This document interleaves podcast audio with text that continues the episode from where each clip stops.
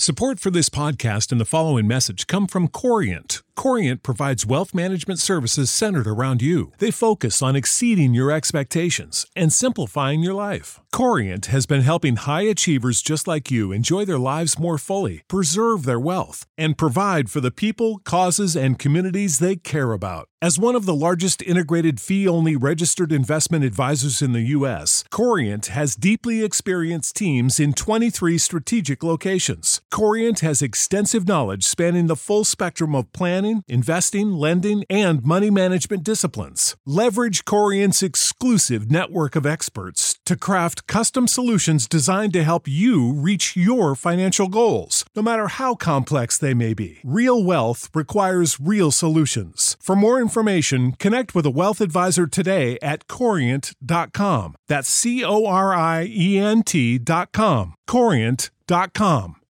When you need mealtime inspiration, it's worth shopping Kroger, where you'll find over 30,000 mouthwatering choices that excite your inner foodie. And no matter what tasty choice you make, you'll enjoy our everyday low prices, plus extra ways to save, like digital coupons worth over $600 each week. You can also save up to $1 off per gallon at the pump with fuel points. More savings and more inspiring flavors make shopping Kroger worth it every time. Kroger, fresh for everyone. Fuel restrictions apply.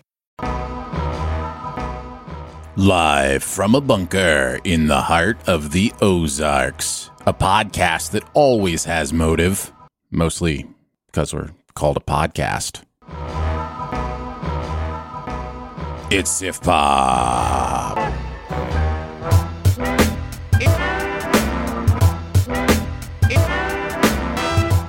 Welcome to Sif Pop Weekly, streaming live most Fridays or available to download later in your podcast feed, unless, of course, you're a patron. Patrons get perks. Patrons get those perks. Aaron Dacier. I'm your host, Aaron Dacier, and he's both a person of interest and an interesting person. It's Andrew Ormsby, ladies and gentlemen. Ahoy. Each week we'll chat about movies, TV, and whatever else from the pop culture universe is on our minds. And please welcome our guest this week. He woke the bear from its sleep, but now he's crying when it tangos. It's Ian! You stole my favorite line from the movie. That's not even a saying. in any culture. Yeah. is- that's not even a saying in any culture. It's good to have you back, Ian. How's stuff going? Good to be back. I have a question. Do you do you did you do you do you have like a point where you start the live from a bunker? Because I'm sure you start it. Do, do, do, do, do, do. I feel like you start it earlier every time I get here. No, Like no, I started way early. Like No, that really was- early. No, that was the exact same point uh, that I always start at. So Okay. yeah. Okay. Interesting. Okay. Yeah, I'm good other than that. Other than I hate the way you started the podcast, I'm all good. No, I don't blame Put you. me on I edge. Mm-hmm. don't blame you at all. Uh, we had to have you on because geographically, Mm. uh, you're so close uh, to Italy. Uh, there in England. Wow. wow. Although Missouri was mentioned way more than England, that's, that's right. That's right. which is beautiful. You know what I love the most about that whole thing? Is everybody in the world wonders what would it be like to live in Venice? Mhm. Turns out everybody in Venice, where Well- do they want to live? Missouri. Missouri. Thank you very much. Two two post-war Hungarians that currently live on the street that live in Venice would rather live Don't in take this Missouri. from us, Ian. Don't take this from us. How dare you? All we have Yeah, is Jason. Ian- All we have is Jason Bourne's birthplace. We Uh-huh. could use a little more. Yeah, and I've only had that house pointed Pitt. out. To, oh wait, no, I'm Brad Pitt. Brad Pitt's brother or something. I have that Well, pointed he out still to me lives every here. time. Yeah, yeah, yeah. Yeah. That's where Brad Pitt's brother live. Yeah, Doug Pitt, which I don't believe that's his We- name. we just call I'm him Doug. Yeah, My you don't have to use the last name when you see him. well, it's good to have you, uh, whatever the case. Uh, we are going to talk about A Haunting in Venice, which does take place in Venice, Italy, and Equalizer Hmm. 3, which, strangely enough, also in Italy. Uh, So it's Mm-hmm. a, a very Italian uh, movie lineup today. We'll, of course, do Best Ever Challenge. This time, Best Ever Kenneth Branagh movies acting. So movies in which Branagh has acted in. Whoops. And uh, still time to, sh- still time to Yeah, just shuffle them up, Ian. Good Not job, for the Ian. graphics, there ain't. Proud of you, buddy. Uh, and then, of course, a buried treasure at the end. But no need to dilly dally. Uh, let's get to the hauntings with a haunting in Venice. Hercule Poirot, I've found something. I've looked at it from every which way. I am the smartest person I ever met, and I can't figure it out, so I came to the second. You are up to something, my friend. I've seen a million of these so called psychics, each one a fake. I do not believe in psychics. Come with me to a seance. Spot the con I can't. Detective, you are here to discredit me, but I can talk to the dead. I'd give all I have to hear my daughter's voice. If someone wants to be heard, we are here. Listening.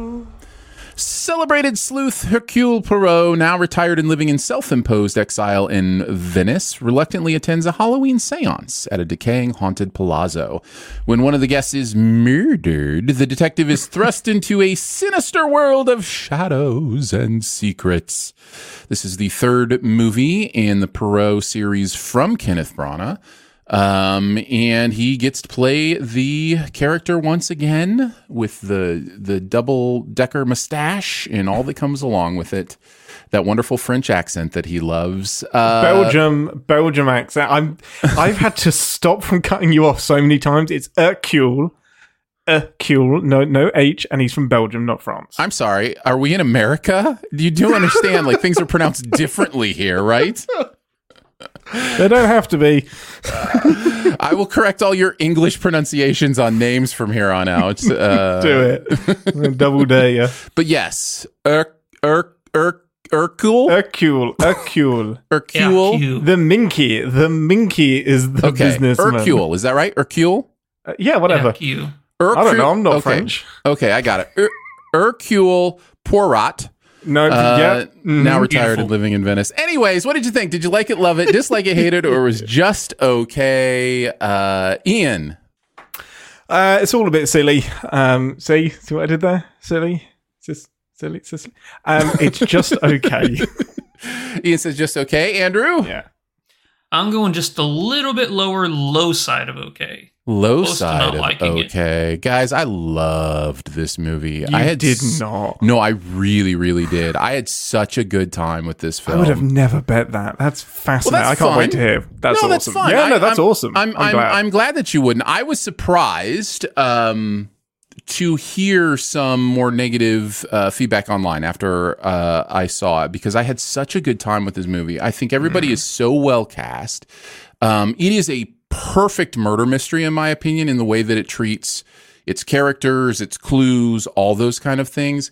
It is. So, it was so much fun and so good for me. I knew exactly what happened. Like from like the first clue they dropped about it and still loved the entire thing. Like it was just like uh, I just it had me, it had me in its palm. I like how it was shot. I like how creepy it was. Um, I am in love with the sense of humor uh, of these movies, uh, and really, really just like those little bits and pieces. I thought the the Tina Fey Hercule Poirot stuff really worked well. So uh, yeah, I had a really good time with it. Um, what are some of the things you guys liked about it? Um, about this one, uh, Andrew, why don't you start? Uh, I want to talk about performances. Not everybody was good. There's a couple that I questioned the the uh, auditioning, or I mean the, uh, the Casting? casting. of certain people. But uh, Jude Hill was amazing in this. Again, he is Jamie Dornan's son for the second movie that we've seen. Uh, this so is. Belfast. Uh, yeah, he was really, really good in this one. Also, um, Kenneth Branagh, I he has he has a way of just losing himself in this role, and I love that about him. It reminds me a lot of how Daniel Craig loses himself in uh, Benoit Blanc. Is that is that how you correctly pronounce that, Ian Benoit Blanc? That's actually Benoit White. Benoit Benoit White. Okay.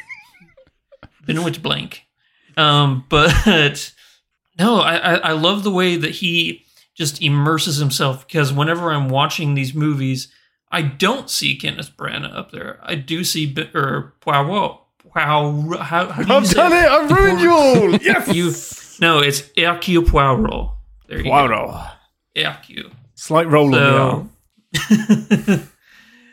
uh, yeah, that's my first pro. Is that I like some of the performances. There are some really impressive, and I guess my next pro would be that I feel you can kind of lose yourself in this environment fairly easily. Uh, Ian, do you have anything good to say about the movie? Oh yeah, no, I plenty. Like I didn't end up in didn't like it. Um, That's true. I, That's true. You both said it was okay. Andrew a little lower than okay, but yeah, on the lower side of Um, okay. I mean, The this is the second movie in a row where I haven't necessarily had a great time with the movie, but been kept in my seat and with a huge smile on my face by Kenneth Branagh's Poirot. He is incredible. I when I watched um, Murder on the Orient Express, I was so skeptical because David Suchet is or Suchet is my Poirot. Like he has done, I think he's done every single Agatha Christie Poirot story, and he's incredible. So nothing could compare. And then Kenneth Branagh comes and just blows it out of the park for me with his own take on him that's really confident and really unique.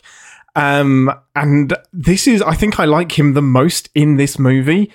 I completely agree with you, Aaron. The humor is spot on. The the bounce back between him and Tina Fey, considering this is the first movie we've seen her in, it's like she's been there for all three. Like their chemistry is excellent. Um, the humor is spot on. I'm really glad how much time we had with Poirot in this movie. It's by far and away the the most entertaining part for me, which is good considering it's his movie. That's a relief. yeah, yes, it should be a starting place. Yeah, I still want more of these movies. He's excellent. Yeah, and that's that's one of the things I come down to. And again, I did love this movie, and I, I actually think it's as good as the first one. Um, I love both the first and the third. I think the the second is a pretty big miss, and uh, we've obviously we reviewed it here. We've talked about it before, um, but I I really did feel like this was back to form. And one of the things I really liked here that I really didn't like in the second one is I think the themes that they were going for in this one f- locked in a lot better for me than the second one. They felt a little more forced in the second one, a little more uh, overt and um, try hardy, uh, if you will. The the the the mustache stuff, you know, like shaving them, like Completely unrelated to anything. well, they thought it was related. Like, Yeah. like they're, they Uh-huh. were trying to do something there. But here, I really like that the journey he's going through is his own haunting. He is haunted by this past version of him. Tina Fey Mm-hmm. is is in a in a way trying to seance to bring him back from the dead. Like there's this this real idea that what Poirot is going through uh, kind of mirrors the afterlife in some ways. He's in his afterlife and is uh, trying not to be brought back, you Mm-hmm. know, to the world. And then, of course, the movie. You know what? I was just going to say how the movie ends, but that would be spoiling it. So, not going to do that. You but think? let's just say, let's just say it works with the theme, right? Like there's there's a real theme where uh, there's a Mm-hmm. the Ghostbusters all come back from the dead and they wrap right. they wrap up the mystery. It's amazing.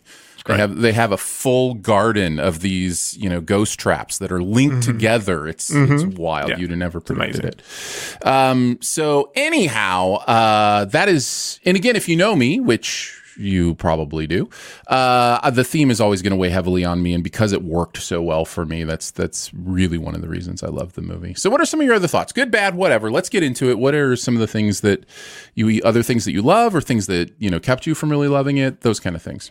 There are moments in this movie that the movie thinks it's being Shutter Island when in reality it comes across as Disney's Haunted Mansion. Like the haunting stuff didn't work for me in this movie. I thought that this movie thought it was being a lot creepier and, you know, terrifying than it actually was. Like there were people in my theater who were actually kind of giggling at some of the uh the jump scare stuff, like how silly some of them felt. Uh, so yeah, if if this is supposed to be the scariest of all of Agatha Christie's, uh, the the it's not the fact that I don't like haunted, you know, scary movies because this isn't a scary movie. I don't think. I think it's a straight up whodunit film. Um, but I think that the movie wants you to think that it's a, that it's a horror film too. I don't know if the movie wants you to think it's a horror film. I think it wants you to feel the tone. Well, suspense thriller.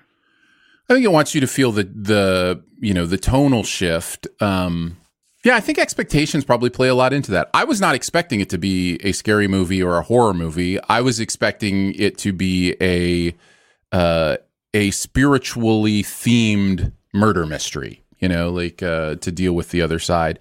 So I can see how you would uh, look at some of those moments and think they're a little bit you know, amusement park ride or whatever the case may be.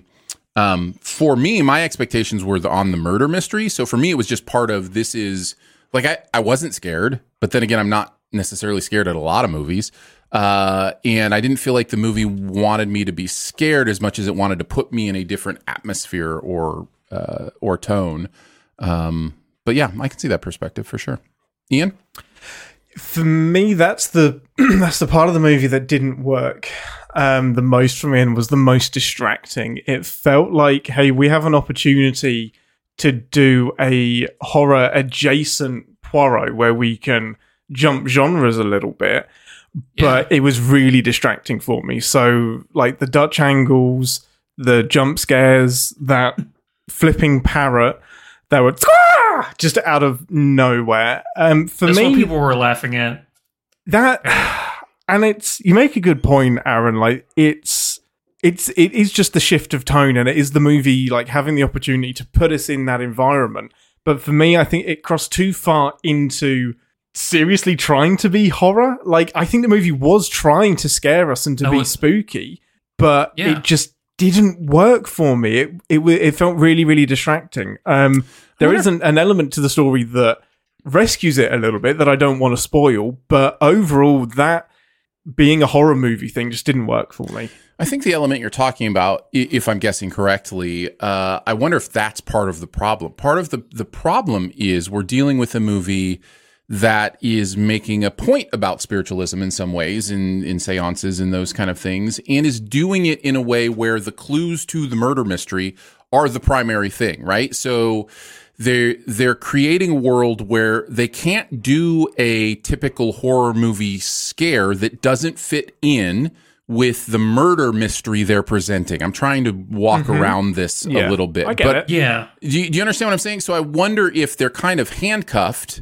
to do what they do because their point is to create, you know, a a legitimate murder mystery that works, which I think they did. I think the murder mystery part of this uh, really holds together uh, when No, you I think agree. back on it. Well, I mean, but that's the part the movie didn't get to pick. but Oh, for see, me, this is it- this this is stuff I don't know because I was under the impression, like with the the first couple, that they changed some stuff.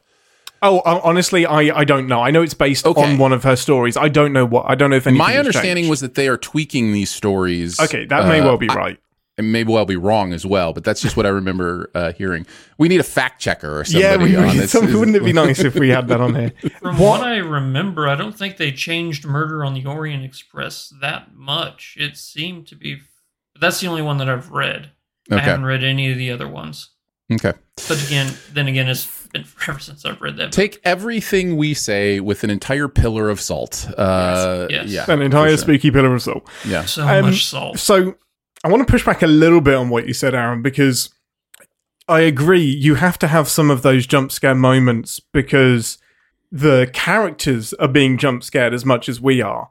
But there are some editing choices with the sudden noises and the increase in like that shrieking score that happens when a door slams open. Uh, the parrot Hurdy flying, gurdy.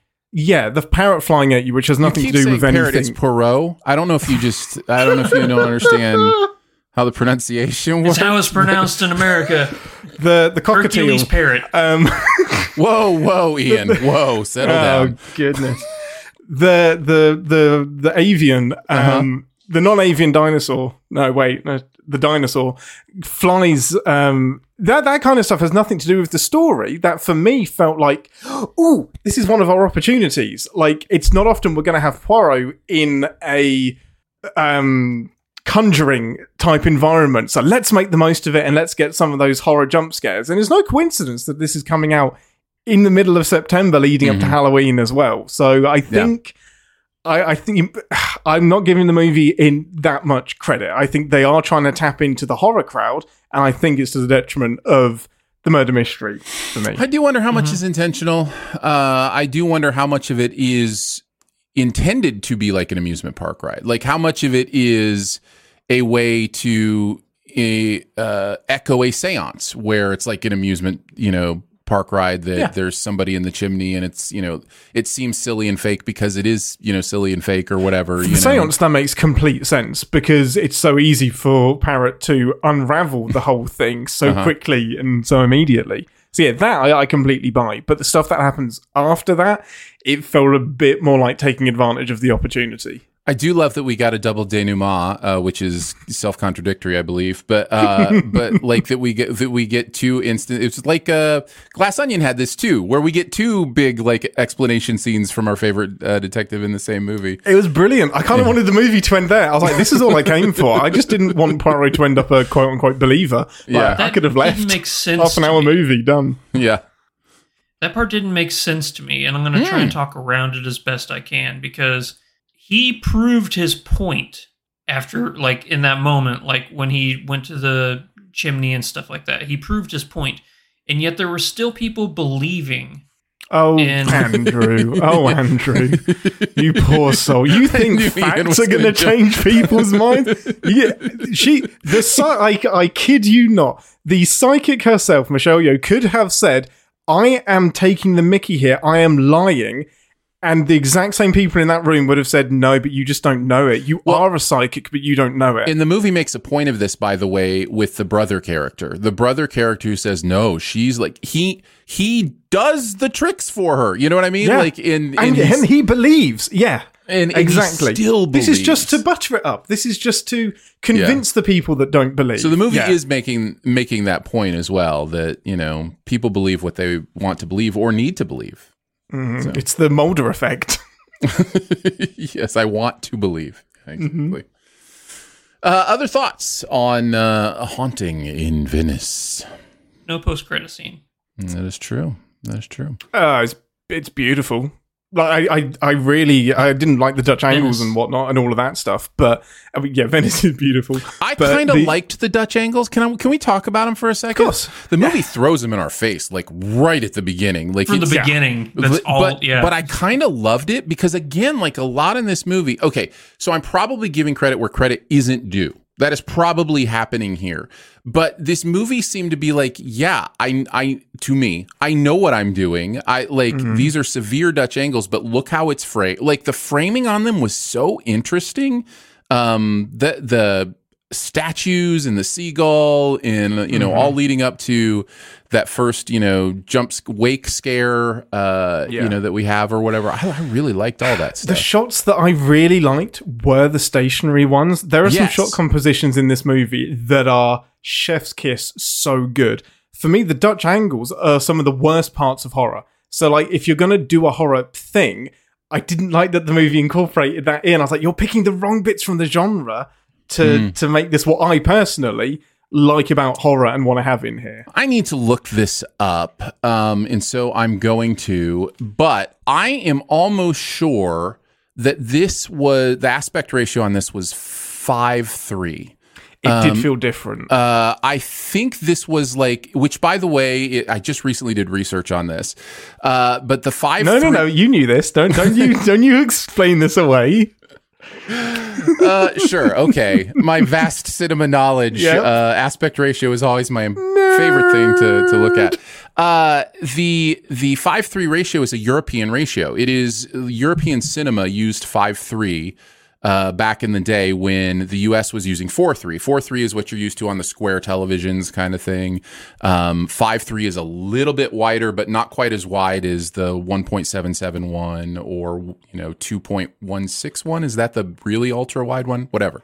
I listen, uh, yeah, I don't know any of this stuff. Uh, but, anyways, they talked about 5 3 being this really great way to build uh, atmosphere and close ups because of the way it locks the screen down a little bit. And you don't have to worry about like the rule of thirds when you're in expanded and how far they go towards the side. So you can have like bigger close ups because everything looks good. Everything you put in 5 3 feels like it locks into like the rule of thirds and, and It different things definitely like felt that. that way. So, um, uh, like a rear window was shot in five three, just as an example. Um, so yeah, I, I just I found that really interesting. And again, I didn't quite have a chance to Google the ratio. I mean, I could be totally wrong about that. This. Well, you Like- Google because I do have one other camera thing that I really liked, and it is there's a shot where um, Poirot was at his most confused and spooked, and they do this like I can't remember what it's called. It's like a body cam, steady cam thing that's attached to his body, and it just gives this like a visceral feeling as he's running through the house, and we're just focused on his face as he's like jogging. And that's just a, POV a thing. shots. Yeah, I, it's just a thing I didn't. Well, it's not POV because we're looking at him, not his POV. It's the opposite. We're look, we're, we're kind of focused on him as he's running, and it's just not a shot that I expected. Oh, in those a Poirot shots. movie. Okay. Um, it just I really liked it. That for me worked really well as showing how unsettled he was, rather than the Dutch angles and jump scares. So confirmation, it is uh, enclosed a little bit more, but it's 1.851, which is more uh, like five and a half, 0.5. three. Um, You so, fool. so it's a little wider than five three. Uh, I'm not interested then. if but it's, not, definitely an Yeah, yeah. it's not intentional. fully European. It's definitely an intentional thing he did for this movie to close it in a little bit more, take Yeah. advantage of those close ups, and I think the makes movie's better for it. I think the cinematography is Yeah, just agree. gorgeous. So, yeah. Uh, well, there you go. Uh, that is our thoughts on a haunting in Venice. Uh, that is available in theaters, and who knows for how long. But I recommend checking it out. Uh, you guys, would you give it a recommend, even though you just kind of liked it, or you Yeah, thought I it was if okay? If you were if you like Yeah. Poirot films, yes, absolutely, because this is still a good Kenneth Branagh um, Poirot film for sure. It's you go. better than the second one. It's not as good as the first one. I've had ingrowing toenails that are better than the second one. It's an amazing movie. Uh, it's an amazing movie. Yeah. All right, let's My continue on. Let's talk about Equalizer 3. Ciao Roberto. Roberto, tell me, what did you do back home? Government work. I'm retired, man. Because of these people, I'm beginning to understand real peace. They see you as one of us now. And I believe this is where I'm supposed to be. This happens in many towns. The mafia. They're like cancer. No cure. Robert McCall finds himself at home in southern Italy, but he discovers his friends are under the control of a ghost. No, a local crime boss. Wait, what? As events turn deadly, McCall knows what he has to do become his friend's protector by taking on the mafia. Uh, Denzel coming back to uh, to play this character one more time. Um, what did you guys think about the Equalizer three? Did you like it, love it, dislike it, hate it, or was just okay? Andrew, Didn't see it. Ian, Um, you you know where I am on this because I watched this a couple of weeks ago. Um, high side of liked it. high side of liked it. I wondered if you'd creep into loved it. I wondered if you could No, not quite, not quite there. Uh, Over I'm on the- time, maybe. I'm on the low side of liked it. Um, so I liked it as well. Uh, yes, it is correct, Andrew. You did not get a chance to see this. Uh, so you, But I did see the first one. but you, did you see the second one? No. Okay, all right. Ian, have you seen the first and the second one? I watched the first and the second the day before going to see the third, and Smart I man. think that really helps. Yeah. But I remember enjoying the first, and I hadn't seen the second. First one was really good. The first one is incredible. That last scene with the the uh, the song's called Vengeance, and that's playing as he goes through the Home Depot Home Alone is so good, Mm-hmm. so good. Um, I've seen the first and the second. I don't know if it's a hot take. I think the second is even better than the first, and I think the 1st You're is wrong. pretty pretty good. Um, do you not do you not like the second, or you just don't think it's better than the first? I I don't think it's better than the first. It's fine. It's fine, but it's for me. It fell quite a few notches down from the first. I like what it's doing. Um, so I let's talk about this third one then. Um, Ian, you liked it a little bit more than me, so talk about what you loved about this one. a lot of what I like about this one is what I didn't like about the last one. For me, the the second one was taking on too many themes and had its fingers in too many pies, and for me, lost some of the personal mission that he had. This, even more than the first one, I get why A, he's reluctant to fight, and B, why he has to fight. And you get those two things nailed in with this character and i'm all in. Like it absolutely gets that right.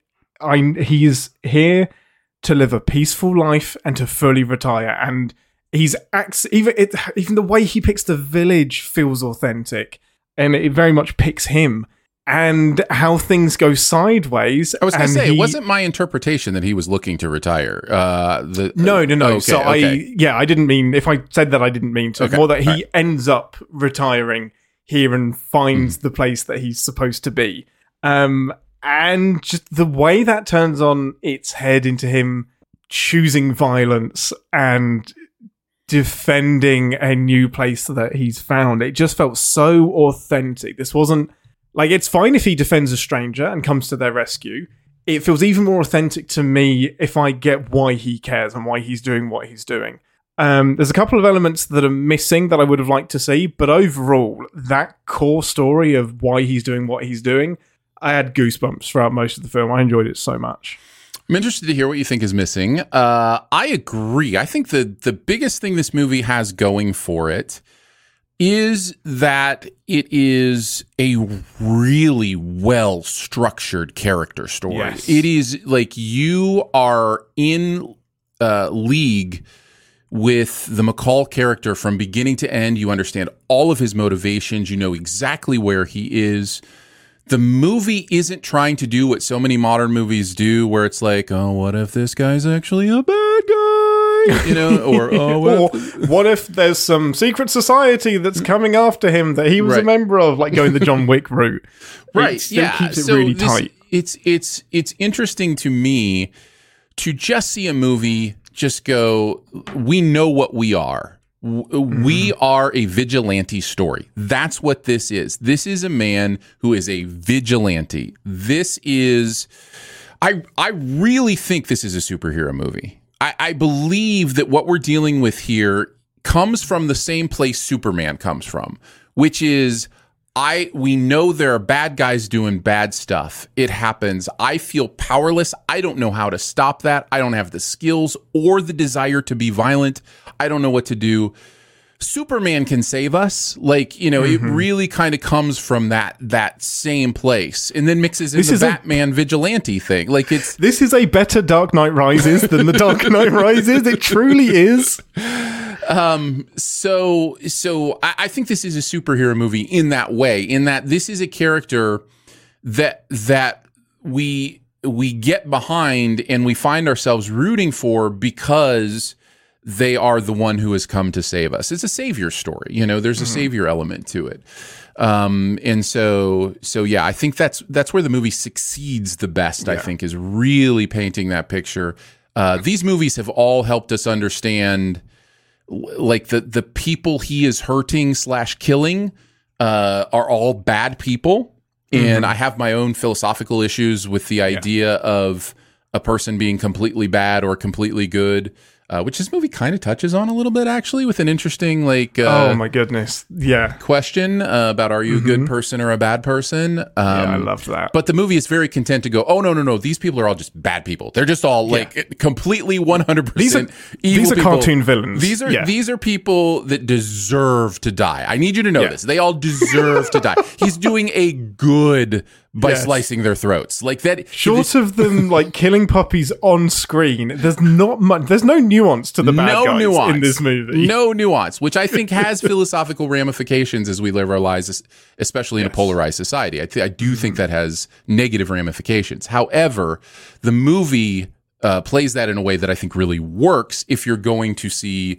uh, a compelling story. I believe this is absolutely a compelling story. So I think that's the, the, the best thing the I movie has going almost, for it. I almost think the movie doesn't give itself enough credit that we'll root for McCall. Uh, even if these guys aren't 100% bad, like they don't have to be cartoon villains. I get it; they have to be. I think they do. you I think they have to be works if- I don't- undeniably I don't think evil? it works you might be nuanced. right. As I was saying it, you might be right, but. Yeah. I just know that I would be rooting for him if he was probably killing good guys. I'm the problem. I'm So- the problem. So let's get into that part of it, which I think hits you better than it hits me, which is the oh my goodness, how cool is the like the way he's killing people, which is you know I, yeah, I'm not I- saying I, don't have that part in me. I'm mm-hmm. just saying I usually uh, listen to that part and go, no, that's that's not a good part of me. Let's let's let's quiet that part. Yes. You know, Well, that's exactly how I went into this movie because the third time out, like that works great in the first film because it's unique, it's new, and there's a lot of stuff in that first film that I really like, like some technical things they do that I really like. By the time we get to the third entry, I'm like, I need something more. If you're gonna make a third movie out of this, I need more than the the I know kung fu stuff. Having said that, it's still done so well in this movie. There's not a huge amount of I know kung fu, but what he does do specifically the first big showdown when they're in that restaurant and how he dominates that man and his mm-hmm. henchmen with words as much as force is incredible. And I was like, ah, you got me. Dang it, dang it, movie. You got me with your equalizing. Um, it's it's so good. Um, the, the fighting isn't my favorite part of this movie at all. I don't think it's done as well as the first one, but how it's used there's enough of it in there for me to still recognize this as as the equalizer brand um, but the fact that it focuses on this tight story in the third entry like the temptation is always to go bigger bigger bigger bigger this is the smallest story i know he's taking on the whole of the italian mafia but put that to one side at its core this is the smallest story that i think um, we've seen them do It's such a beautiful and natural way that we get into the plot too. Like, Yes. And the bookend of our entry into what's going on is what the movie is trying to say. It's you know the the idea of what's in the duffel bag, and that's all. That's all I'll say. Is Mhm. is the heart and soul of this character is what's in the duffel bag. it's so And- good so yeah, and it, it is. It's really good, and it's that stuff. I'm just like, oh, I I I love that. mm-hmm. I wish you could arrest people. You know, I wish he didn't have to literally murder them. Um, I like this movie just kept surprising me because we open I, without giving too much away. Something big happens at the beginning, and I kind of felt we're gonna slump a bit here and have to wait until we get back into what I want to see. But it uses that time so well. I just Mhm. wanted an entire movie of it. I didn't care if we ever got to the fighting. Like I loved watching his adjustment to this Italian village. Just so well done. Such a hard Yeah. trick to pull off. uh, how did you feel about Dakota Fanning and the stuff around her character? She was in this movie. I think it's fine. the weakest part of the movie. I, and I don't think sh- I don't think she's the weakest part of the movie. No. I think she's great. And in fact, Yeah. this is a different kind of role than I think I've ever really, you know, Mm-hmm. seen her do. And I really kind of liked her in this. I just think that stuff feels tacked on. I think that you could have the bookends without it, and you could have everything else without it. Mm. And the movie is just as good and maybe even a little more focused. I know. Uh, the only yeah. thing I can think is they're setting up future movies, maybe like this some sort of team kind of thing. it, I didn't. F- maybe, maybe, but I didn't feel that. It felt Because David like Denman's not a bad actor either, and like he's barely in this. So Mhm. yeah, I. What was the runtime on this? It was like the shortest of all of them, wasn't it? An hour and 149. Forty-five. one forty I- Yeah, almost feel like it was a little runtime paddy. Like they have this core story and they had some extra time to do something else, and it even it, it is tied into the core of his character, but it still feels tacked in, and it's an extra bit of heart that it didn't need. no, it Like- doesn't need it. I will say I really did like their first uh, cafe scene uh, together. I thought this the dialog in that scene was really fun and sharp. Well, it's it's Denzel delivering it as well, like Yeah. just reading the phone book. Yeah, I I do wonder if they're setting up a team here with uh, I'd him be and here her. for it. Yeah, So- I'd be here for it. Um, I think we're kind of used to her stealing the stage and like stealing every movie that she's in. That when she does something that's pretty normal like this, we're like, "Huh, what happened?" But she's she's fine. She's doing exactly what she needs to do. I just don't think I don't feel like the story needed it. It felt out of place. I will also say, and then Andrew, I want to hear like uh, any questions that you have uh, for Mm-hmm. us. But I will also say this movie is not without tropes. There are plenty of tropey things that happen that lead, you know, to situations where how is this bad guy not shot his gun yet? You know, like that kind. Like there's Oh, all I've of hyped this up way more than you can never possibly like it as much as I've talked about it. so there there there are plenty of action tropes in this movie. Uh, you know, I will also say, just to put it in there, that my biases also keep me probably from loving a movie like this, and when it deals with violence and my own pacifism, and especially gun violence. Um, although the creativity here is what I'm talking about, as opposed Mm-hmm. to just taking a gun and just you know shooting a bunch of people. Uh, this there's a, li- I mean, guns are used to kill here, not just with bullets. That's what I'm saying. Uh, Yes. so, um, Andrew, what any questions you have uh, for us? Yeah, something that I really enjoyed about the first film, and maybe you can tell me if this is expanded on in the second or the third film, is the fact that we don't know anything about this guy. He is a complete mystery in that first film, unlike John John Wick, who is I think the biggest or the easiest comparison. You know, the John Wick franchise and the Equalizer franchise, from what I've seen anyway. Um, but I love the fact that how in Equalizer we don't get that exposition drop from you know the mob like he was you know an assassin for us for a long time and then he went his own way because he fell in love with his wife. We don't get you know a story like that in the first one. Is anything expanded to where you kind of get to know Robert a little bit more in the second or the third movie, or did they keep it a secret? Go ahead, Ian. Yeah, you get a little bit of that in the second one. That's kind of a lot of the second one is about his mentor and the person that helped him get out of the job that he was in. So the second one is your movie for that. But again, I think it's to the movie's detriment, to be honest. No, that's what I was going to say. I didn't want to know. Yeah, I didn't I want to know about him. I'm I'm fine with the story itself, but I think it was it's telling us something I didn't need to know. Um, the third movie, a small smidgen, but really not not much at all. No, it, that's mainly the second movie's job.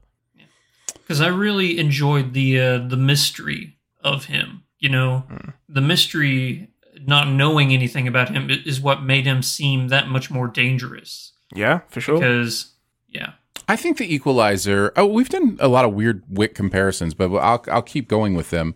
I think the Equalizer does a better job at maintaining what John Wick did in the first movie that it kind of dropped for the other movies. Like this Mhm. feels like a John Wick 1 movie. Like it just feels like there's the motivations are clear, the story is compelling.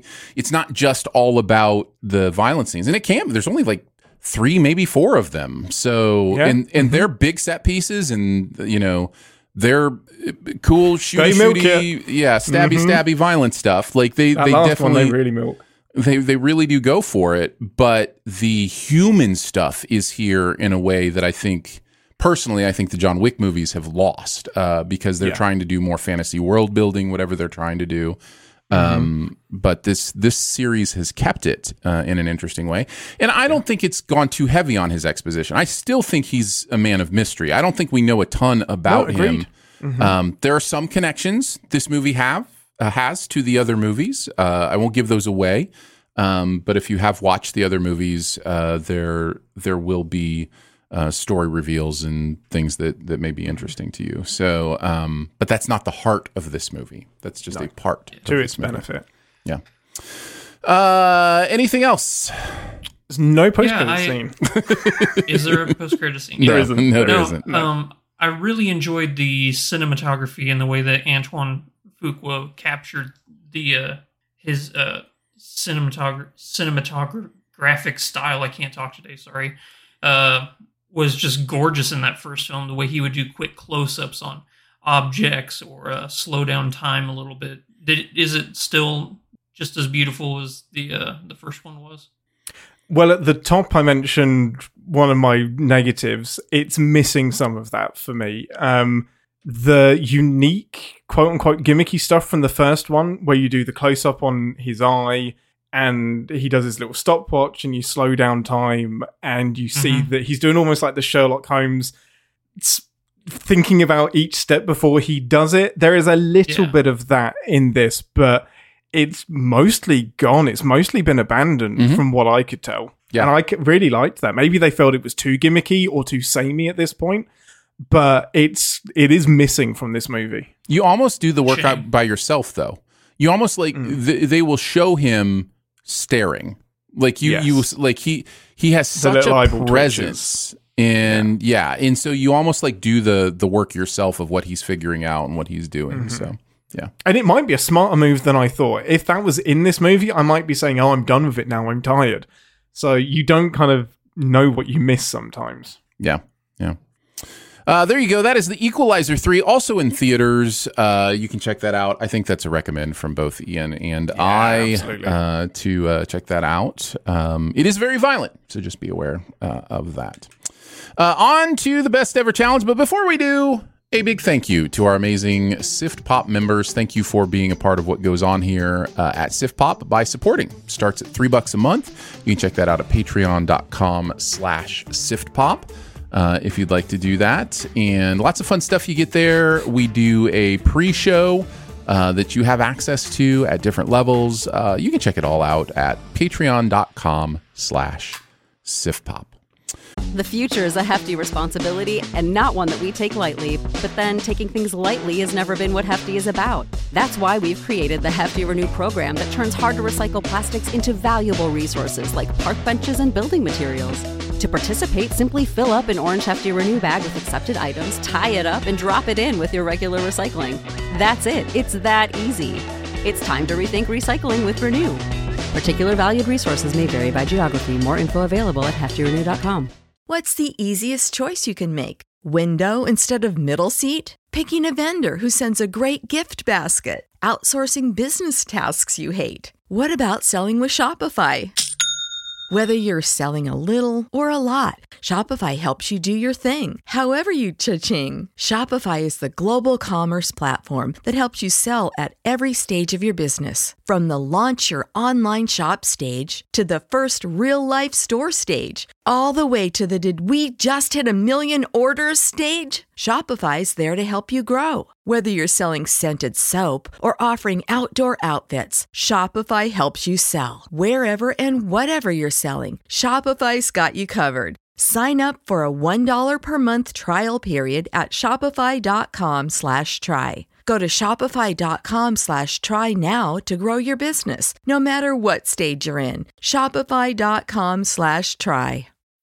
When you need mealtime inspiration, it's worth shopping Kroger, where you'll find over 30,000 mouthwatering choices that excite your inner foodie. And no matter what tasty choice you make, you'll enjoy our everyday low prices, plus extra ways to save, like digital coupons worth over $600 each week. You can also save up to $1 off per gallon at the pump with fuel points. More savings and more inspiring flavors make shopping Kroger worth it every time. Kroger, fresh for everyone. Fuel restrictions apply. All right, let's get into the best ever challenge. Best ever Kenneth Branagh movies, acting uh movies. So we will uh we will go number 5 to number 1. If somebody has it higher, we will drop.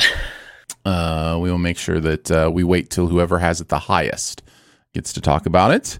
Uh let's start with you, Ian. What is your number 5 uh Kenneth Branagh movie? The Road to El Dorado. Oh, interesting. He's in it somewhere. I haven't, mention. I haven't seen it in a long, long time, but I remember liking it. I look. I, full movie. disclosure.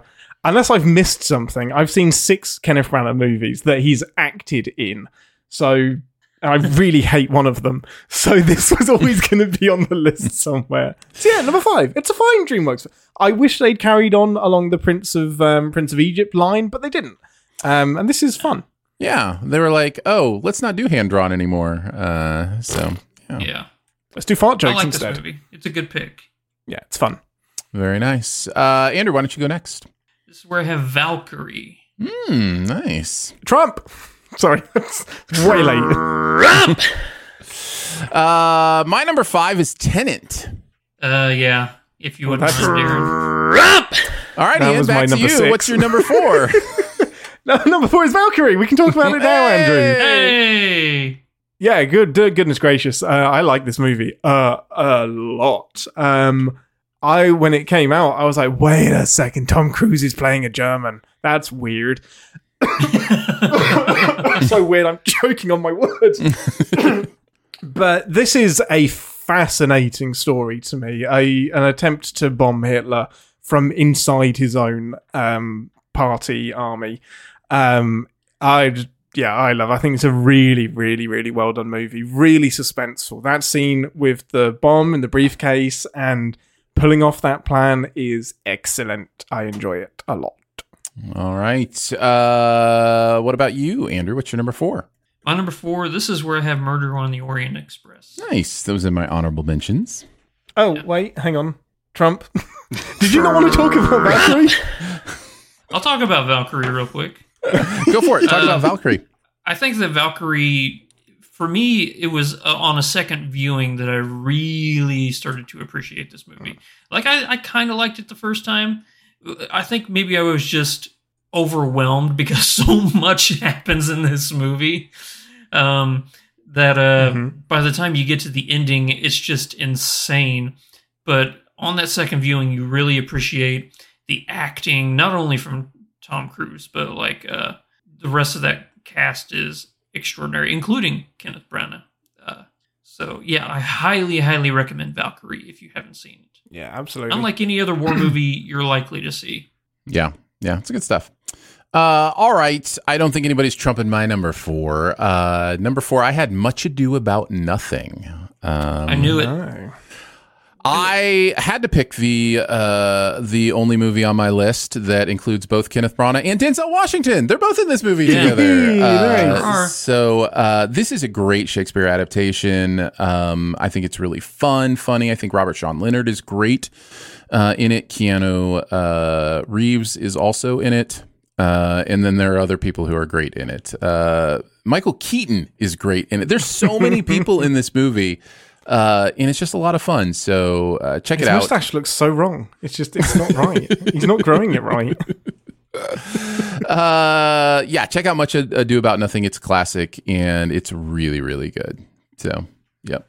Nice. Nice. Uh, all right, on to our number threes. What do you got? Murder on the Orient Express. Uh, Andrew, I'll let you go first. just gonna one up you each time. That's where He's that works. waiting to hear what you say, and then he's putting that at his next number. That's how this is Yeah. working. Yeah. Uh, tell us why you like uh, uh, M O T O E, Moto, as we call it in the in the industry. Yeah. hmm Ian, Oh, me? I was waiting for Andrew to go. pick. Sorry, you I keep got it stealing his thunder. The person who has it higher talks about it. Oh, is that how this works? Yes. I haven't been on this show before. Um, Have you yeah, ever no, been? Yeah, I was just going to say, have you ever been on this show? As I said before, um, it was a pleasant surprise. Um, an incredibly stacked cast, which is like one of the things that draw, uh, drag, drag, drew me, dragged me. What made me watch it um, was that I was like, if nothing else, I'm going to see some incredible actors do some shit. Um, with Kenneth Branagh leading them, and yeah, I I think it's really gripping when he loses his proverbials at how everyone is a bugger and everyone is just not nice and they're liars and criminals and the whole shoot me now just it's so good like he just goes full Poirot in his first outing and it's so good It is so very good. Uh, Andrew, talk about it. Yeah, um, it's it's it's a feat to make a movie that a lot of people have seen the original version of still like suspenseful. Like I knew the ending. I think a lot of people knew the ending to this movie because I think it's Agatha Christie's most famous book. I could be wrong on that. I think so But yeah. uh yeah, um, so a lot of people know how it ends, but for me to still be there white knuckling as I'm watching this movie, Right. it's a testament uh-huh. to the writing, the acting. It's just, it's it's an achievement. It really is. I agree. Uh, good stuff. Very, very good stuff. It definitely was in my honorable mentions. Uh, my number three is another one I don't think anybody has. You're just lucky I didn't put it at number one. Number three is where I have Swing Kids. Uh, Mm, haven't Ken- seen it Kenneth Branagh is in Swing Kids. I just realized, Ian, like I need to. That needs to be like the first movie we watch when you're in town next time. yeah Uh, okay Just to see uh, Robert Sean Leonard theme. well, you're on a Robert Sean Leonard kick aren't you look at that and uh and Christian Bale singing uh or just I'm sorry not singing dancing I th- went into Newsies there for a second Christian Bale singing in Newsies no this is dancing uh this is this is the most interesting way I've ever seen a movie fight the Nazis uh, through swing dancing. So um, Amazing. So yeah, uh, highly excited for you to check it out if you've never seen it. Uh, you may have to do some digging for it. I do not believe there's ever been a high def release of this movie. Um, oh, really? is- I'm not going to watch it with you then. it's, it's really, really good. not Good worth it. upscaling. Good upscaling on my TV. So you should be all set. Uh, all right, let's get on to our number twos. What do you got, Ian? What about my number three? Yeah, I haven't trumped him yet. You got to You wait for me to trump him. No. I just, I My mean, I number guess I just assumed that you'd been trumped with your number three. Yeah. what is your number three, uh, Andrew? You ready, Ian? Uh huh. I'm ready. All right. Tenet. Oh hell no, no, not on my list. That was the one Now, you this trumped is me I with. have Tenet. So talk about Tenet. Okay, yeah. Um, it's not my favorite uh, Christopher Nolan film. I think that this is the movie you could say that he really overestimated the audience's ability to follow along with the complex- complexity of his stories. But having said that, some of the best visuals I've ever seen in movies are in this, especially like the scene where they blow up a building in reverse time and then they show it in real time right afterwards. It's one of the coolest scenes. Well, they blow the same building cinema. up in two different time directions at the same time. That's yeah, that's what I'm saying. Yeah. Yeah, I just probably Yeah. phrased This it is weird. exactly why I'm out. It's too cool. Too amazing. I couldn't follow it. I I- I feel like this movie makes me feel like the dumbest person in the world, and I love No, I- Inception. so I know it's I know it's not me because I I I get it. I, this one just went too far for me. I need to watch it again, but I just it I really can't. did. I've seen this get it. movie, I'd say, about four or five times now, and it's still very difficult to follow. I think that Interstellar was like the the chef's kiss when it comes to making a movie complicated but still accessible. Like they they did a Until good the enough end. job ex- until the end. Yeah. Um, I, the ending. I, believe it or not, I just watched this movie uh, a couple days ago. Um, the ending is starting to not bother me as much as it did when I first saw it. The whole love is the answer to everything. I don't know why we're talking about uh, Interstellar when I'm supposed to be talking about Tenet. um, I love But, the uh, ending no. Interstellar, but that is not a surprise. yeah, yeah, it's it's definitely not bothering me as much as it did. But Tenet, yeah, I think that Christopher Nolan kind of, you know, pushed the pushed the envelope a little too far. But it's still a remarkable movie nonetheless, and it kind of saved the uh, film industry during COVID to let you know movie. That's right. Yes, single handedly, uh, single handedly Yeah. saved the film. Industry. That's probably why I don't like it. It was the only movie I saw in the pandemic, and I just came out of it going, I risked COVID for that.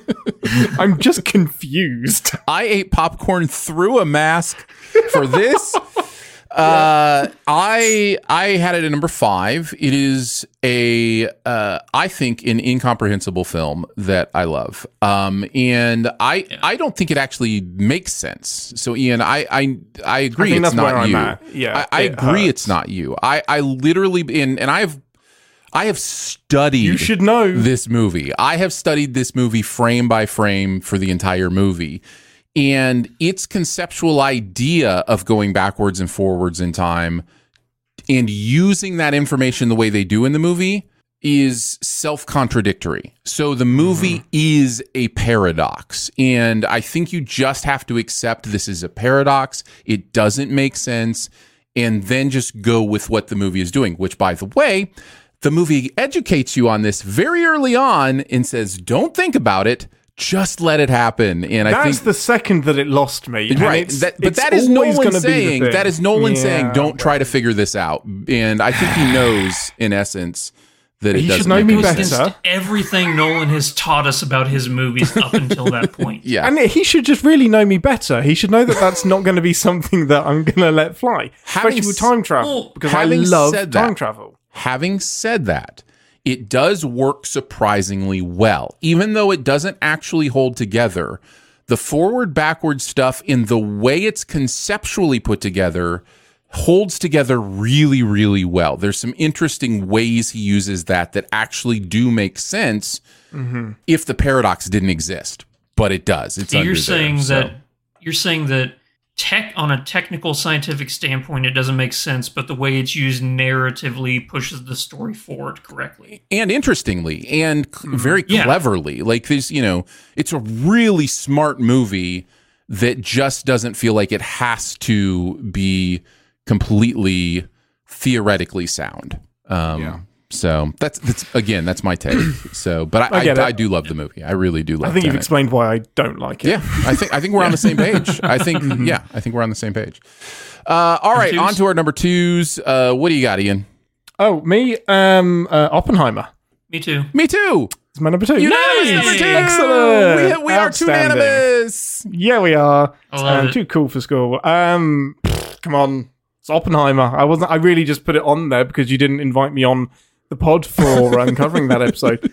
Um, I loved it. This is the quickest three hours that felt like three minutes. Um, it went by so quick. Um, it's such an incredibly well done um, biopic, not biopic, biopic. Um, just excellent, outstanding. You don't even need the. big You're boom. objectively wrong on that pronunciation, you know. biopic. They're biopics. That is, they have They're never been biopics. Biopics They're is like a, a Biographical contact lens. pictures. biopic. That's what we call it, a biopic. It's a biopic. It's not a It is. physio thing. Anyway, love it. Great movie. Outstanding. Yeah, Andrew, Oppenheimer. Yeah, yeah, I had it on number two as well. It- the Trinity scene is so anxiety inducing. Like, I know what's going to happen. I know it's a successful test. I know all of these things. But that entire sequence is just, you know, fourth gear. I guess that's the best way to explain it. It's just, it's fourth gear. Your adrenaline is rushing through the entire sequence. Christopher Nolan, you you did it for your first R-rated film. You know, it didn't feel like he overused that rating in any way. Everything felt purposeful. It uh, I agree. I know some people don't. I know some people think that the uh, the sexual stuff and the nudity was Boobies. was uh, um, what's the word I'm looking for? I'm going to say superfluous. That's vulgar. not that's not what usually people don't. They say uh, gratuitous. Uh, I know some people Gratuitous, bel- yes. believe that No, it was not at all. gratuitous. I actually think it really hits home for what he's trying to do about the especially the scene in the boardroom. The scene in the boardroom is Yeah. the most intense visual representation I have had for how the stripping of privacy Exposed. feels Yes. and it's it's and I think and I think it's better because of how raw it is. So Yeah. um Yeah. so yeah. it's me, the it's definition scene of show don't tell. Yes. Thank you. It really is. Yes. Yeah, for me, it is the best scene in the entire movie. Yeah. It's- Well, I think I've never seen I've never seen somebody so raw and exposed portrayed in such a way before. It's it's a brilliant way of doing it. I think there. I mean, it's not necessarily my favorite scene in the movie. There are other scenes that that uh, I I think the scene in when after the bomb where he's in front of people and it's going from Oh, a crowd of you know thundering feet to Oh, flashes of you know people kissing and then you know, and I'm not going to go into all the details. I think that is just brilliant filmmaking and there's so many things like that in this movie. This movie was revealing itself to me for weeks afterwards. Uh, the things that he's doing with the ideas of fission and fusion. There is a very, I believe, specific reason he called the two segments of this movie fission and fusion. Um, and uh, and I believe the scene at the pond is a nuclear reaction, and the the cascading atom that sets forth this whole other uh, domino effect. Uh, So w- clever. Whether it was intended or not, it's just it's just really really brilliant stuff. The way the raindrops look like dropping bombs. I, I just I just. I, li- I just like I just like Nolan's brain. I just it, it connects with me in a really interesting way, and a lot of it is uh, is very clear on Oppen- Oppenheimer. Which again, we talked about a lot of this on the uh, review. Um, so I'm always always glad to bring it up again. Uh, all right, on to our number ones. Ian, what is your number one? Dunkirk. Hmm, dun, I- dun, Dunkirk. I have this. It wobbles between like my number one and number two um, favorite Nolan movies. And I'm fairly much on an island. People like Dunkirk, but it's not like really up there as anyone's favorite. Um, I just think this is one of the tightest stories that Nolan has has told. To be honest, um, outside of um, like following, is that the black and white one? That, the This first one, yeah. Yeah, the first one. I know you've got the weird time stuff where you have an hour a week, a day, whatever it is, and people get a little bit hung up on that. But it is the the sound design on this film is visceral. It's so good. Um, and you're just following this group of people through another famous point in history. Um, think it's an it's an excellent war movie without being too gratuitous, kind of with all of the explosions and killing and whatnot. Mhm. It's a great story. Those boats, those boats arriving, Kenneth Branagh's face, so good. Uh, it was my first honorable mention. So yeah, I, I love Dunkirk. I think it's really, really, really good. Uh, Andrew, I think we probably have the same number one. Go ahead. What is yours? Infinity War. Infinity War. Yeah, is is my number one as well. Talk about it. Where where is He's he? In, in it. Where he's he's the He is voice of very- something, isn't He's he? the very first voice you hear in the entire That's some movie. He's nonsense. his guardianship. You cannot count that. That is absolute. Ian, Ian, Ian, when it's your you show, you can make the rules however you years. want. He That's is in that rubbish. movie. I'm, it counts. I'm leaving. Can I get out of this show? Does not count. It does count. Veto. It is Veto. It is, it is best ever movies Kenneth Branagh is in. He is in that movie. It's not the spirit of the thing, isn't it? You're not going to talk about decide the spirit of the thing. The spirit of the ch- of the game is best movie, not best. Did you make the stars? Did I you create done. the heavens? This is some nonsense. what is the point? Road to El Dorado should be talked about more than this movie. He ah, does just as much work in El Dorado as he does here. He's voice acting. That's, why I had it at number five, not number one. Uh, uh, yeah, there this you go. movie is remarkable. It is remarkable. Uh, it is remarkable. yeah. it's remarkable for half We a talked movie. about it a lot. Unless you have anything you'd like to add on the Aaron. No, No, I just um. I just I love it more and more uh, every time I see it. I think it's uh, it's really good.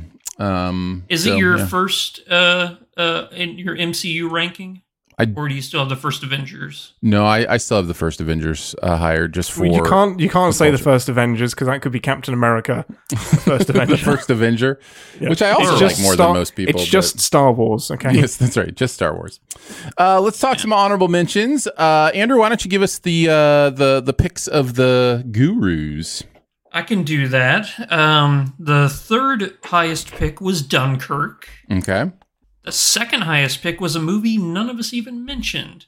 That's Harry Potter and the Chamber of Secrets. Sure. Hmm. Sure. Yep, yep. Honorable mentions. I am not, Yep. as it is infamously known, I am not the biggest Harry Potter fan, but I do remember enjoying this movie more than most.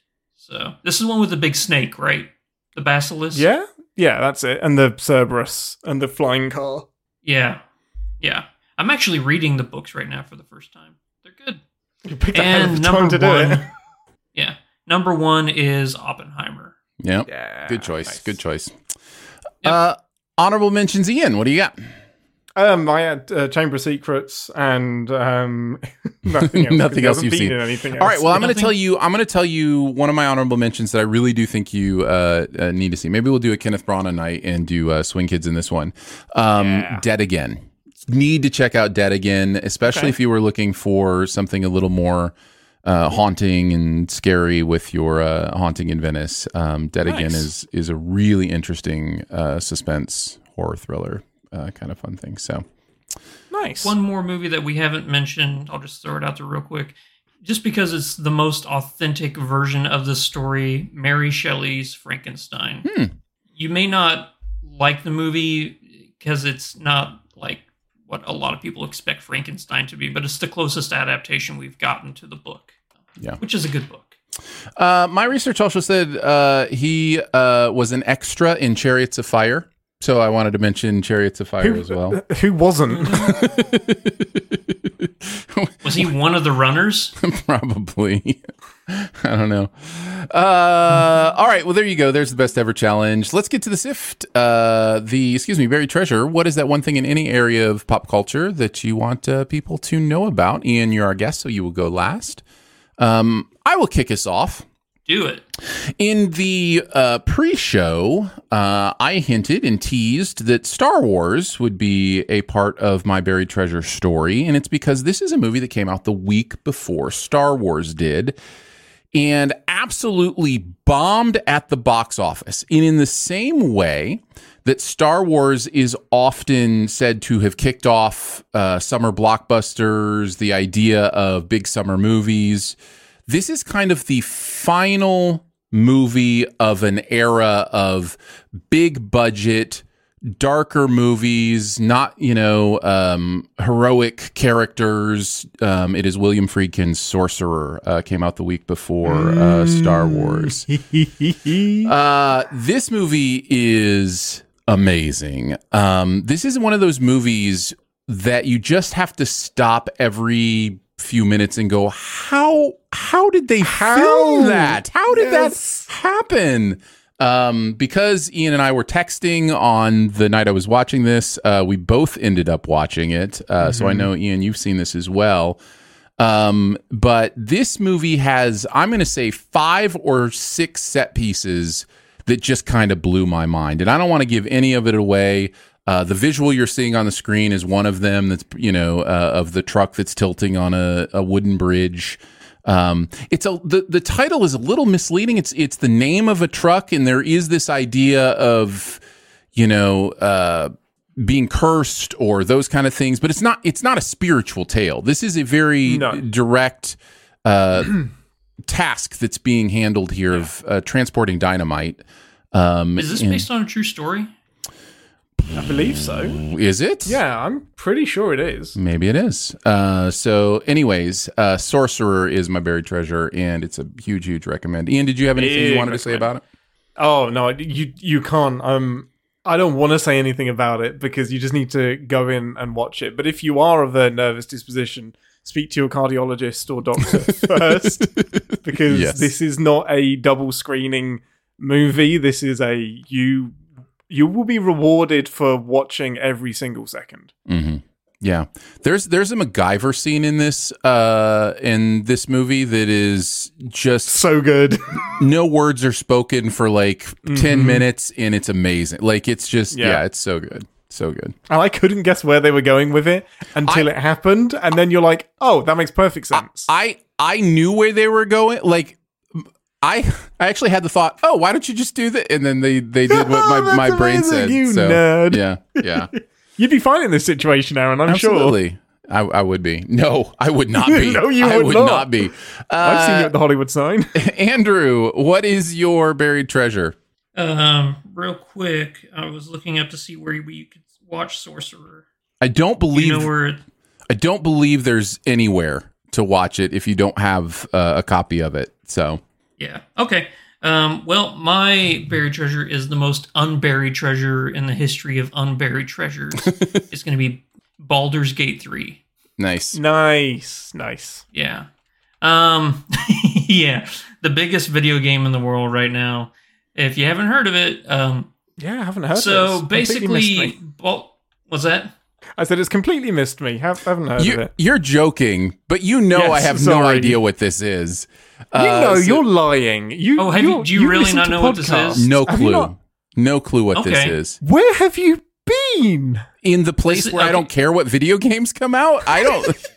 but you must have accidentally me and Danae have mentioned this game to you. I but but you understand like saying a name of something doesn't mean I understand what you're talking about. Oh yeah, sorry, my mistake. Fair enough so basically, for those of you like, if Aaron, I said if I said something about is. a sports team or something, you wouldn't register that. You wouldn't. In of course, I care about you as my friend, Aaron. right, so fair, fair. That's fair. I have to care more. It's important to you. Can, tell me about this game that that I already knew about and actually have been playing. so this is the closest any video game has ever gotten so far to Dungeons and Dragons. Like Agree. It has dice rolls, it has every single thing that like mind flayers, like different races, different classes, everything that you The would expect to see from a 5e D&D uh campaign is is in this, including all the adult themed stuff that every single Dungeons and Dragons campaign eventually finds a way to sneak in either Mhm. something sexual or wildly brutal, you know, like Yeah. killing somebody in an extremely brutal way. All that stuff is in this, and I love it all the more for it. Um, right now, I am I've recreated my favorite D and D character that I always play. So I have a tiefling bard, and he's going around and he's causing all sorts of trouble. This game is hard. This Yes. game is very This game is unforgiving if you error yeah. and start a fight Yeah. you can't finish. Save, save, save a lot. That's all I'll say. F5. Save your game F5. a lot. Constant F5. yeah. Quick save. Um, I like if, you, if F5. you've ever, yeah, F five. Fast Five? I, thought Fast Five was great. Fast Five. Yeah, Fast Five guys. Five guys. Um, but no, if if you've been curious about D and D, but you've never had anybody to play with, this is your perfect end right here. You can learn the basics of how the system works. The graphics are good. The characters are fun. I think this is one of, if not the best game that's come out this year. It may You be have one a of the dungeon master of sorts. Yeah, you can learn how to be a DM. You can learn everything from this. Oh, so I meant that the game actually gives you a dungeon master of sorts. Because Oh, that was yeah, my biggest question, where I was like, but the dungeon master is a big part of D and D, and it manages there's to a, narr- pull that off a as well. narrator who's the DM and guides you through everything. I love it. I really do. It's really good. I can't imagine a game less made for me. Um, but Oh, you'd be paralyzed by this game. yeah, now. I, you I, be I, out of it. I am so quick. so thrilled that this is out there for people uh, who would love it, and now I am well aware of it. Uh, now that it's been mentioned by a friend. Well, Um, Aaron, don't forget you've actually played a D&D campaign at this point in your Indeed. life. You've done it now Indeed, I have. Mm-hmm. with the gentleman sitting across from or I guess he's not sitting across Yeah. from you, across the Not today. Uh, Will soon. Ian, what is This your is the first time I think my buried treasure has qualified as a buried treasure. I usually nice. pick something that isn't a buried treasure. But um, yesterday I watched a movie from 2013 called Europa Report. Um, and I vaguely remember this coming out in 2013, um, but I just completely missed it. And this movie is completely made for me. This movie is so great. It's got middling reviews on IMDb and the internet and whatnot. I don't know why we aren't talking about this movie more. Actually, I think I do know. I think it's I think it's the finale perhaps, but this is a really really cool story. The the basic premise is it's the near future. We've discovered water on Europa, one of the moons that orbits Jupiter, and it's our best kind of best chance of finding life in the solar system, which is true today. It's absolutely the Mhm. most likely place that we're going to find um, bacteria or organisms of some sort because it also has some heat in there as well.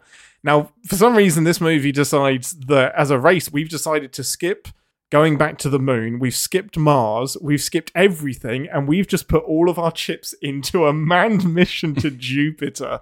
Like, forget a Mars base or anything. Um, now, all of this movie, this movie is a fictional documentary that is wrapped around um, found footage that's all inside the Europa space module um, that's going over there. So it's all changing from cameras to cameras, but you kind of forget about that because it's done so well. It's not like shaky cam nonsense. It's just observing these people on the mission.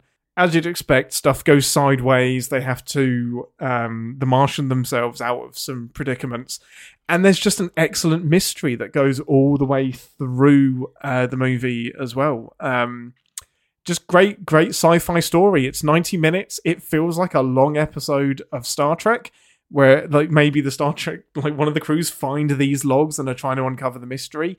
Um, I love the way it's framed, and yeah, it kept me hooked the entire time. So I think more people should watch this movie. Very nice. That is uh, Europa Report, uh, available for free on Prime uh, here in the States or um, video demand. I think it's like a buck to rent. Uh, Baldur's Gate 3 is available for PC and PS5. Uh, in Sorcerer can be rented on VOD for three bucks, and it's well worth the three bucks Yeah, uh, to rent that. Have you Check that guys out. seen Europa Report, or do you remember it at all? I I I think that's the first time I've heard of this movie. Um, That's incredible. I'd, So- I'd heard of it. I, it was on my. Uh, but I didn't know what been on my Baldur's Gate list 3 forever. was, so don't come yeah, to me. yeah, oh my goodness, amazing. It, I really liked it. I enjoyed it. It's good. It's good stuff. There you go. Well, we did it, guys. We did a podcast.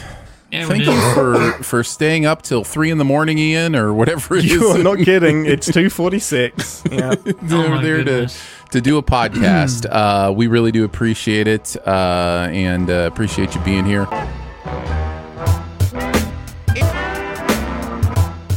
And thank you for joining us for SiftPop today. Uh, it is part of the Studio DNA Podcast Network.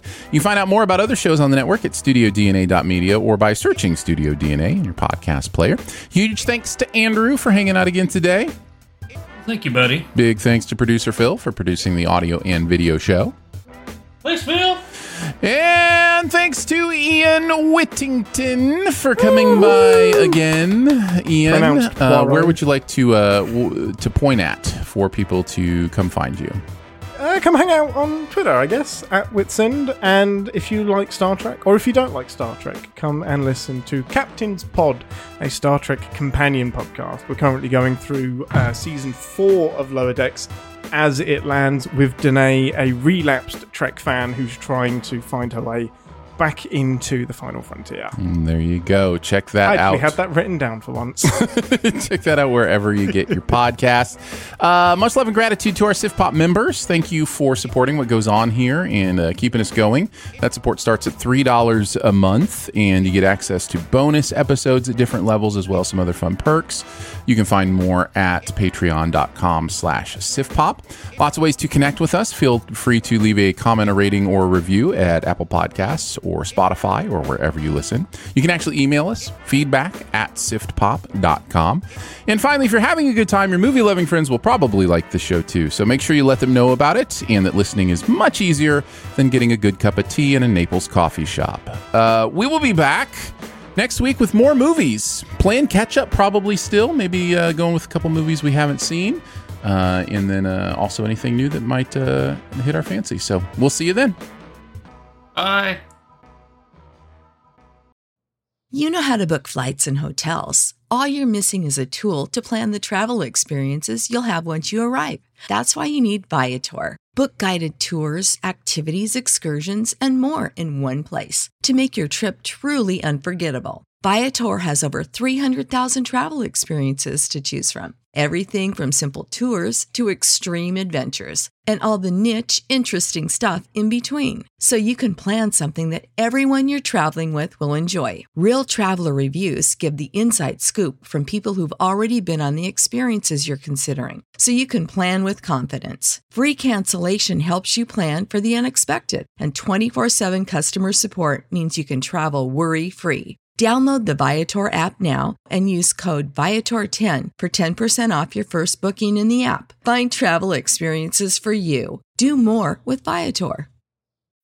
When you need mealtime inspiration, it's worth shopping Kroger, where you'll find over 30,000 mouthwatering choices that excite your inner foodie. And no matter what tasty choice you make, you'll enjoy our everyday low prices, plus extra ways to save, like digital coupons worth over $600 each week. You can also save up to $1 off per gallon at the pump with fuel points. More savings and more inspiring flavors make shopping Kroger worth it every time. Kroger, fresh for everyone. Fuel restrictions apply.